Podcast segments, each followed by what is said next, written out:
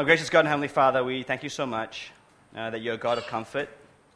Uh, we thank you that when we open the pages of Scriptures, uh, as much as we do read about your blessings and the joy that you bring, especially through the gospel, uh, we thank you that your Bible is filled with realism, uh, that it is believable because it shows from your word that you understand what life is like uh, life in this broken world, life with uh, sickness and death and disasters, uh, life with pain and disease and broken relationships.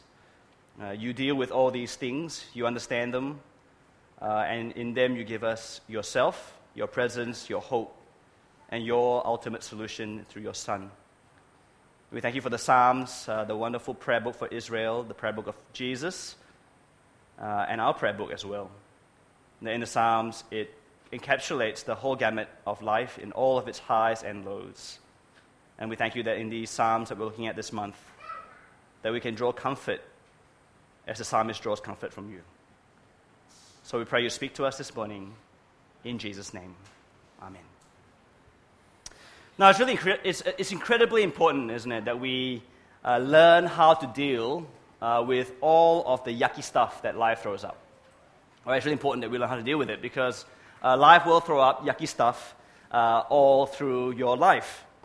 Uh, dealing with suffering has to be learned. It doesn't come naturally uh, to us, right? We, we're not equipped to deal with serious things like suffering. Just as we have to learn how to eat and how to play sport and how to study uh, and learn things, we have to learn how to deal with suffering uh, and pain.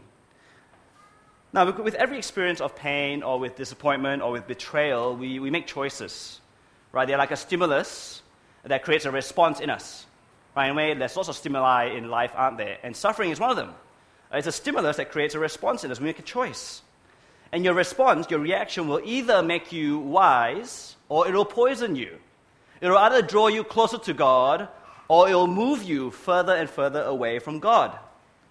Right? Suffering puts a fork in the road.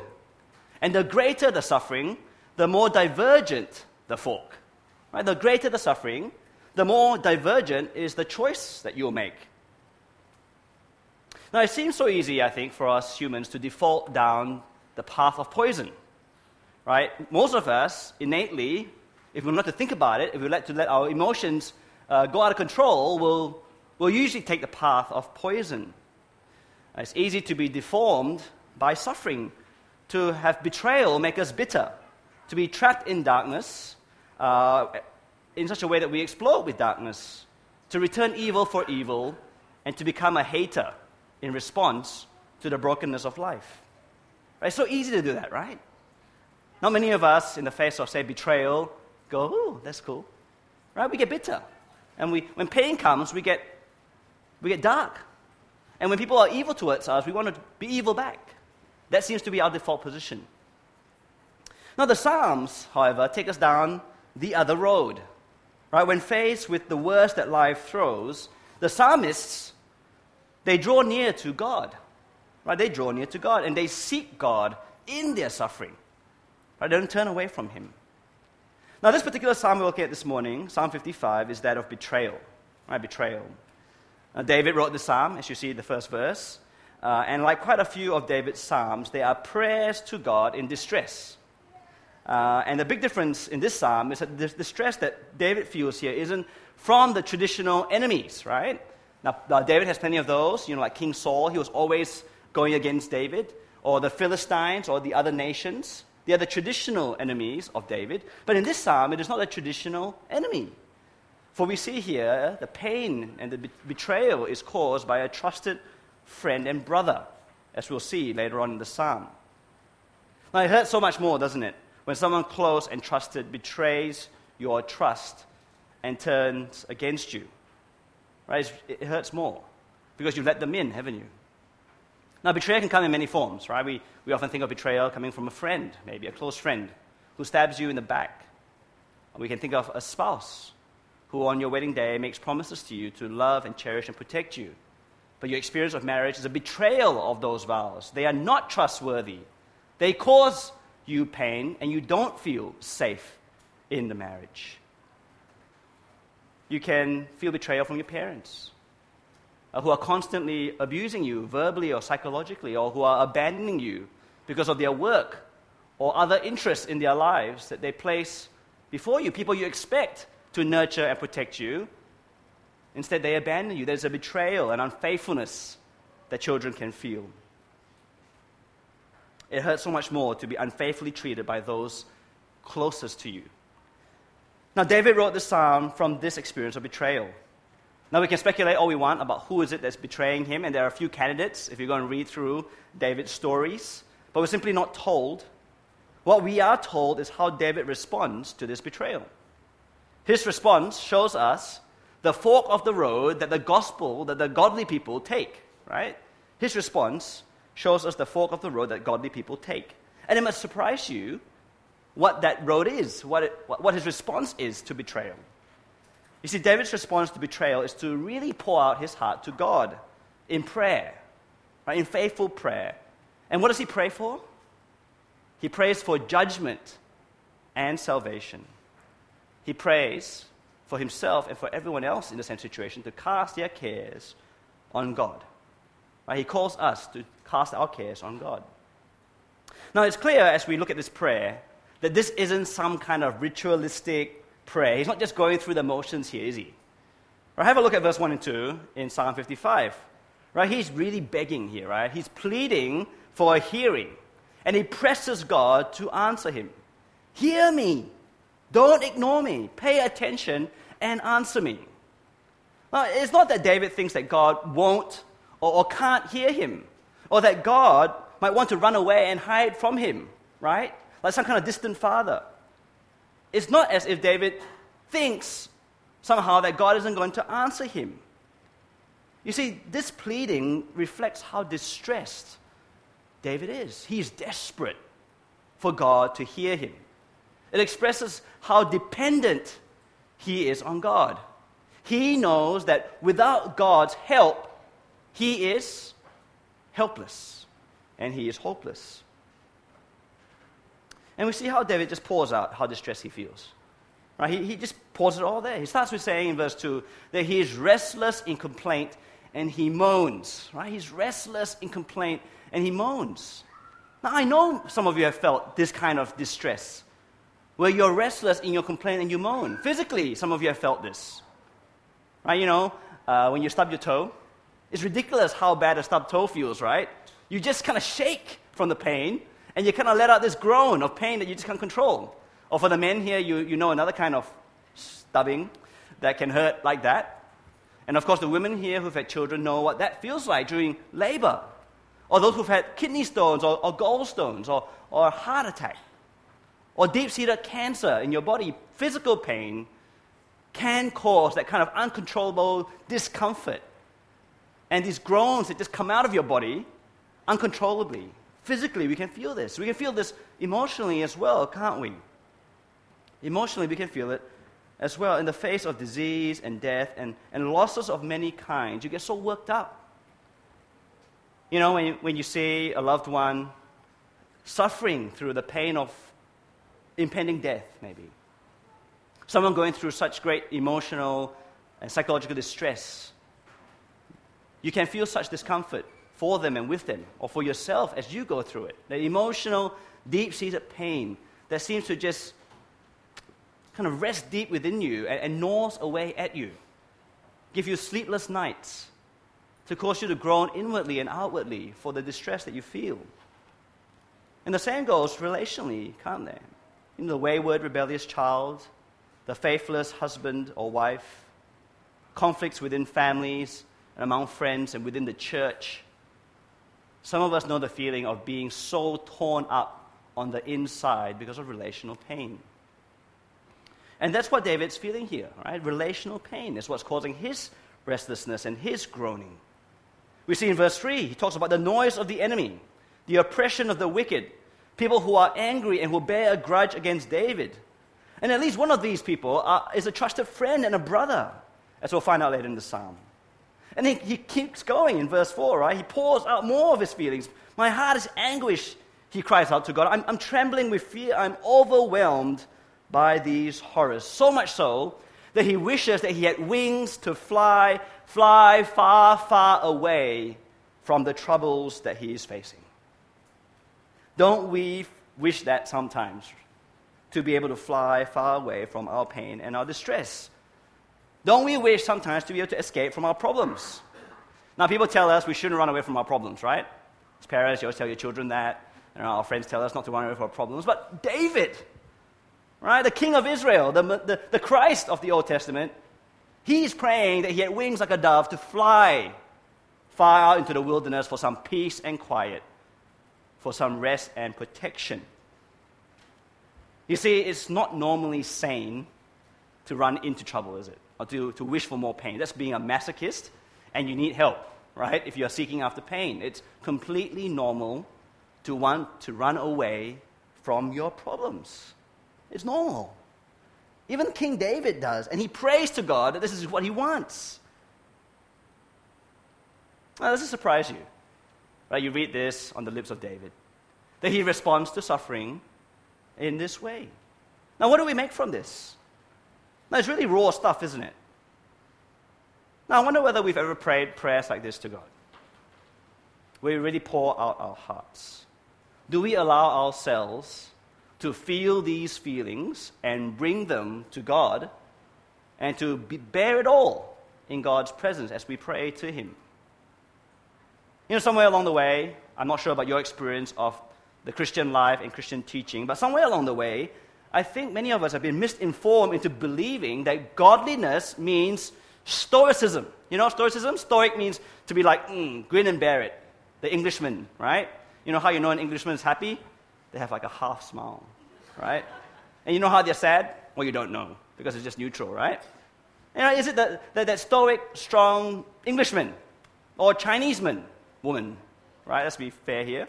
That they kind of, you shouldn't cry. You should be strong, right?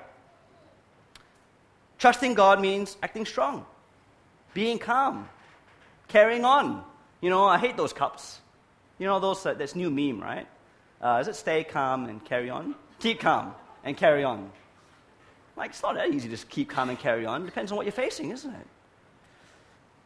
You know, the Psalms show us that it isn't true that godliness means some stage stoicism where you're just always strong, always calm, always carrying on in the face of trouble. It is not ungodly to be deeply affected by the troubles of this life. Faith is not necessarily tranquil. It can't be tranquil when troubles squeeze in on us and it erupts inside us. Real life has real problems. Real people have real emotions. And the psalmist teaches us and shows us that we don't hide them from God we acknowledge them and we pour them out to God. Especially knowing that God already knows how you feel and how you think. Why hide it from a God who knows it all? But the actual act of bringing it to God shows that we want Him to be involved in, and in our situation to help us. You know, the Lord Jesus Himself, in the face of suffering and death, He groaned within and He wept bitterly. At the tomb of His friend Lazarus, in the face of death, in his own impending dying on the cross, Jesus poured out his heart to God. The Son of God shows us what it's like to get real with God. That's the first thing, isn't it? In all of life, even in the darkest moments, pray and, pour out and plead. Lay it all out to God. But notice the second thing here, right? Notice that David is not the pleading of an angry man accusing God. He's not pleading uh, as an angry man accusing God. It is the pleading of an anguished man trusting God. He is an anguished man trusting God. It is an honest faith, but it is faith because he is directing it towards God in trust, not in anger and not in accusation. You see, it's not ungodly to be deeply affected by the troubles of life, but how we respond after that is what is important. And here in David's prayer, we see that he shows faith in God. That's where he goes next from pleading and pouring to actually praying, in faith, asking and trusting God to do something. Now, what is this first thing that he prays for? Right? What, does he, what does he pray for? Now, we get to the prayer bit in verse 9, and we see that the first thing he prays for is judgment. Right, verse 9, have a look at verse 9. Destroy, O Lord, divide their tongues, for I see violence and strife in the city. Look at verse 15. Let death steal over them, let them go down to Sheol alive, for evil is their dwelling place and in their hearts. And again, as you get to the end of the psalm, he prays for even more judgment on his enemies. Destroy, divide tongues, death to them. Right? Well, that's pretty full on, right? I'm sure you weren't expecting that as the first prayer point of his prayer of distress. Destroy, divide, death to them. I'm sure you weren't expecting that. Now, let me deal with the easier one first, okay? The divide one in verse 9 divide their tongues. Okay, that's a bit less serious. Now, the request for the judgment of divided tongues reminds us of Babel, right? The Tower of Babel back in Genesis 11. Uh, the, the, the, the judgment of dividing tongues is to spoil the plans of the enemies. Right? Uh, if you guys know the story of Babel, is when the people of earth all spoke the one language. Uh, and they conspired with their uh, communication, being able to speak the same language, to build this tower that will reach out into the heavens. Basically, they wanted to usurp God's position as God. They wanted to be gods themselves, right? That's the whole symbol of getting out into the heavens. Now, in God's judgment is to prevent people from, from being what they can't be, which is to be God, and to judge them for wanting to usurp God, to be such rebels. And God's judgment in Babel was to divide their tongues so that we all speak different languages, so that we can't all conspire against God to do evil against God and to do evil to ourselves, right? And so David asks for the same thing here. Divide the enemy's tongues means to thwart their plans, do something to disrupt their evil plans.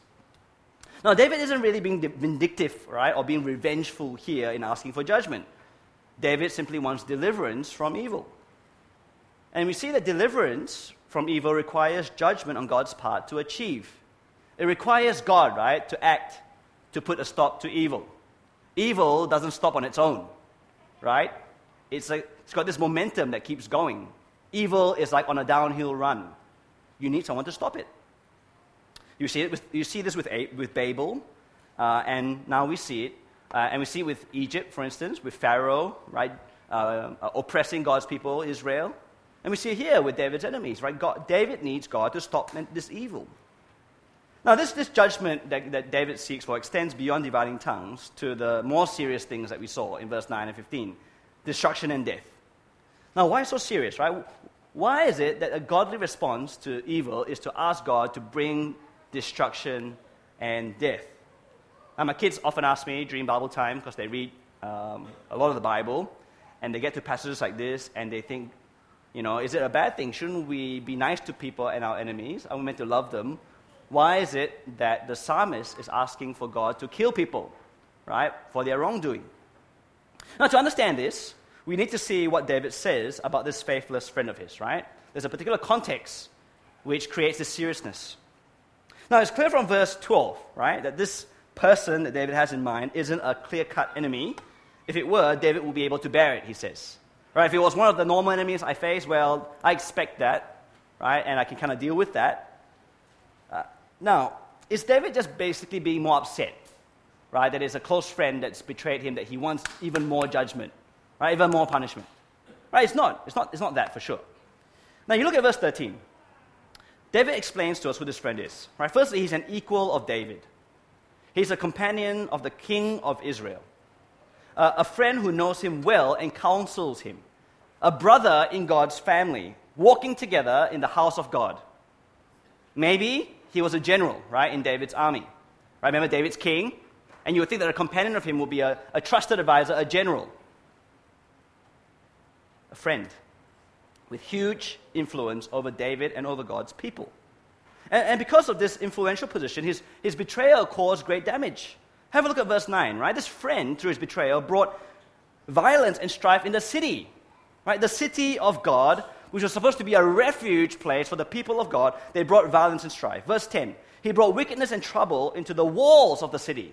The city walls are meant to be his defenses, to keep the enemies out and to keep the people on the inside safe. But what has this friend done? He's brought iniquity uh, and trouble into the city walls. Verse 11, he brought about oppression and fraud into the marketplaces, poisoning the people of God from within, making the holy people of God unholy. Verse 15 This betrayer and others like him had deep evil in their hearts. Verse 19 This people will not change and they have no fear of God. Now, how David knows this, we don't know, but he surmised that they really don't care about God at all, even though they're insiders. They're God's people. They're even David's trusted advisors. In verse 21, and this imagery is, is, is terrible, isn't it?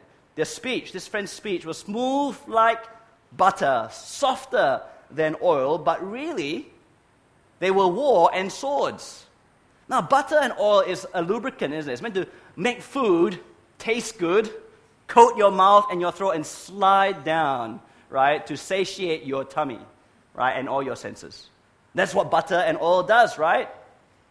That's why French food is so good. I was watching this uh, uh, video uh, on Facebook, as you have, you know, about uh, making uh, your own cro- chocolate croissant. And the amount of butter that they put in every layer, wow. Right? It's called a heart attack combo right there. But can you imagine? I, I can't imagine, okay, I'm not really a baker. So I think of oil, I think my bike, right? You know, I'm a cyclist. And imagine a friend of mine giving me, uh, you know, lubrication to put on my gears and, and chain. But really, they put inside grit inside the, the oil instead, and I place it on, and then you grind the gears. You know, it's like chalkboard, and you scratch it, that kind of sound, and the feeling is like that, right? Or a friend who, who offers to give you sunscreen before you go out into the Brisbane sun. Uh, maybe you're going to the beach, and they say, "Here's some sunscreen, right? 50 plus SPF." But really, they put in suntan lotion. You know what suntan lotion does, right? It speeds up the burning. Now, that kind of betrayal is evil, isn't it? That kind of betrayal is evil.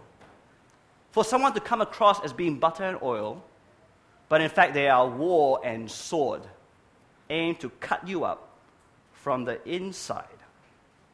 This is serious wickedness right here. Now, it really is bad enough that a trusted friend could have betrayed David. But with this trusted friend, the damage and destruction was far worse. Not just for David, but for Israel, for God's people.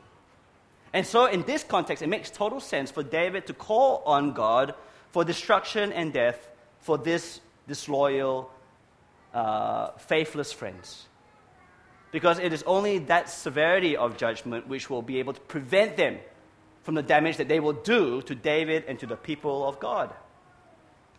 Now, it won't always be in our lives that we call for judgment on our friends, our faithless friends, or spouse, or parents, or colleagues you know, destruction and death to them. Uh, I don't think we should be doing that. Uh, I mean, dividing your tongues, I think we should. Uh, because getting God to thwart people's evil plans against us is a good thing to pray for. But we'll talk about that more as we get to the end. Now, as I've already said, David's prayer for judgment is really a prayer for salvation, not for revenge. Right? He's asking for destruction and dividing of tongues and death, not for people to be, not for him to be avenged and for him to like, yeah, I get back at you but in order for him to be saved. Uh, we see this in verse 16, right? It is salvation that David wants, and he's confident that he'll get. In verse 18, it is redemption from his enemies into safety that he desires. But David knows that salvation and redemption can only come by judgment.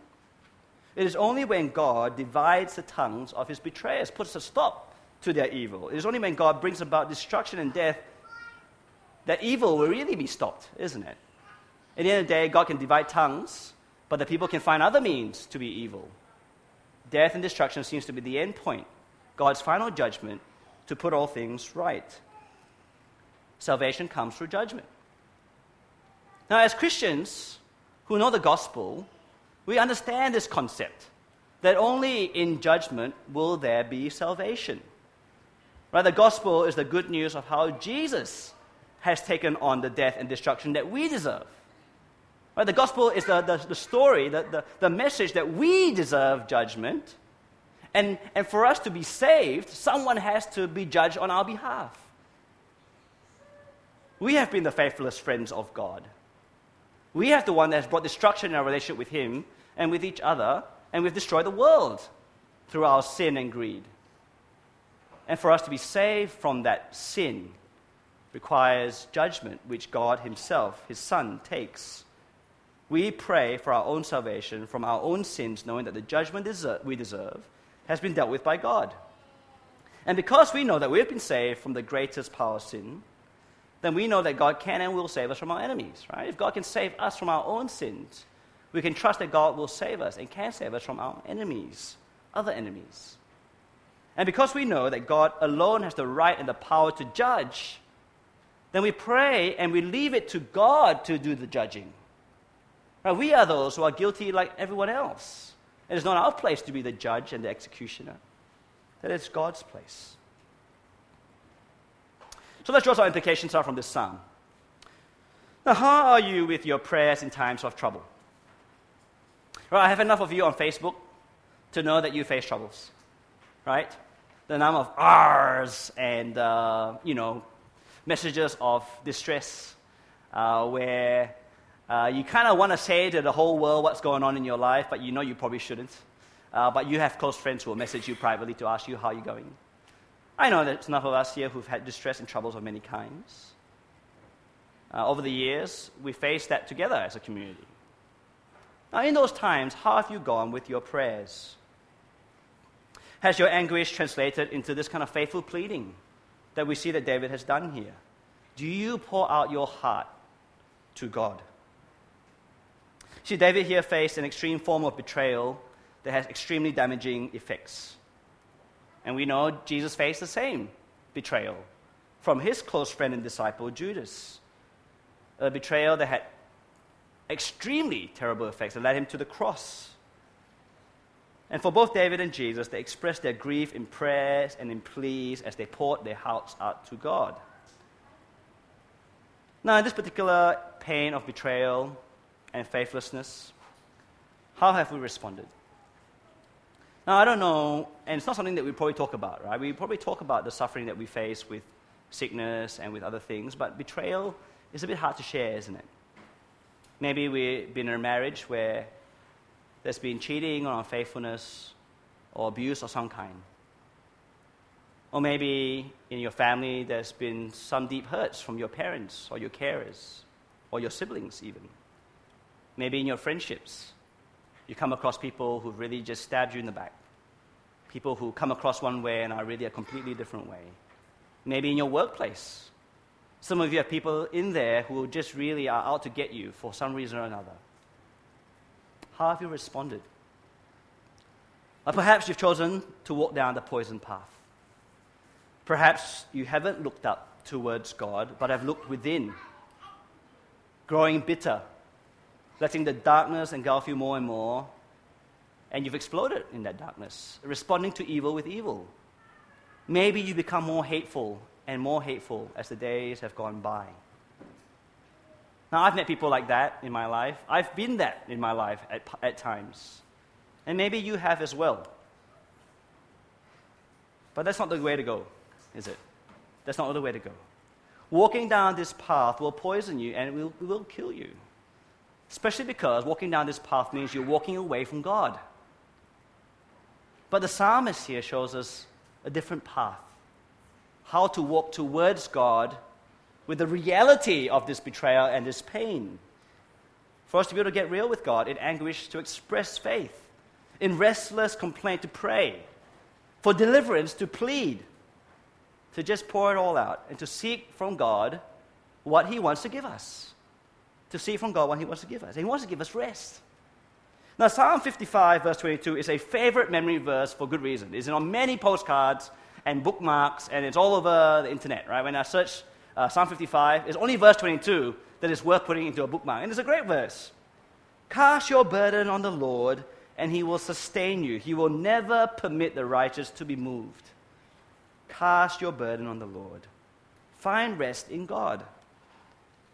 Now, we see in this psalm three ways of finding and getting this rest. Right, the first is to seek refuge in God. That's what David does, is it? To seek refuge in God knowing God's power and goodness, ask for protection, for the ability to withstand the attacks. Now, whether it is from the schemes of man or the sufferings of a physical or emotional or relational pain, God may not take away your trial, but He will certainly help you to stand up in and through it. That's what it means to have a refuge, right? You know, it's the picture of the cleft in the rock. There's a famous Old Testament imagery As the storms pass by, you're safe in the cave, protected by the God of refuge. Seek refuge in God and find rest in the midst of your troubles. Second thing, seek salvation from your troubles. You see, David has no problem asking God to deal with the enemies so that he can be safe again, to divide the tongues and thwart their plans so that he can be safe. David has no problems asking for God to solve the problem right there and right then. Now, we know that God doesn't promise that He will solve our problems right here and right now, or that He might even solve it within the next week or the next month. Some problems will remain until we die or Jesus returns. But it doesn't mean that God won't ever help us through our problems right here and right now. It is a right and good thing to ask for God to solve our troubles in the present. He is able to do it, and He will do it according to His good will and if it's good for us. But sometimes it is better for us to be able to face those troubles and trust Him in those troubles. You see, we trust God even if He doesn't choose to save us now, because we know He still offers us protection, right? Until that final day. Which leads us to our third point of finding rest seek for God's vindication. Right? Pray to God for Him to make all things right on that last day. Now, the, the reason why we, we pray to God to make all things right is the more we pray it, the more we say it, the more we will believe it, right? You've got to preach to yourself, not just listen to yourself, as, uh, as uh, Paul Tripp often says. Sometimes when you listen to yourself, you listen to the voice of the troubles, the voice of the poison, the voice of the bitterness, the voice of the evil and the hate. But when you preach to yourself that God will make all things right, He will vindicate, that's what the, the word means, right? You will trust God and find rest in that. You'll come to believe more and more and find comfort in this truth. To know that God will deal with all who have been evil against us. Because God will judge all evil on that last day. God promises that all evildoers will face his judgment. Jesus came to bear the full weight of God's judgment. But for those who won't trust him and who won't repent, Jesus has been given all authority in heaven and on earth to bring judgment on those who continue in unrepentant sin. And so we can leave it to Jesus to judge. When we are hurt and we're betrayed, we don't need to hold on to the pain. We don't need to let it fester. We don't need to despair. We don't need to fight back we can leave it to Jesus to make all things right when he returns on that final day. And so, as we look forward and as we pray for vindication on that last day, we find that we get rest. Seek refuge, seek salvation, and seek vindication, and you will find rest in your pain. Now, we can't run away from troubles in this life, and with every trouble comes a fork in the road. And the Psalms are a wonderful gift to us. Psalms like Psalm 55 prepares us for the dark days that are here or that will come. They prepare the godly to walk down the right path when we come to that fork in the, ring, the road that suffering will certainly bring us to. So, how will you respond? How will you respond? What will betrayal or abandonment or disappointment or disease or death cause you to do? What will you choose to do? I pray they will be like David and be able to cast all our burdens on God, and that we will end our prayers always as David ends this prayer. The final words of this prayer, David says, I will trust in you. Let's pray. Heavenly Father, we come before you now, especially my brothers and sisters here who are facing suffering and pain of different kinds. Especially if you're facing the pain of unfaithfulness or betrayal of any kind, we really want to pour that out to you now and pray that you'll hear our prayers, that you will answer us, that in our distress you will meet us and comfort us.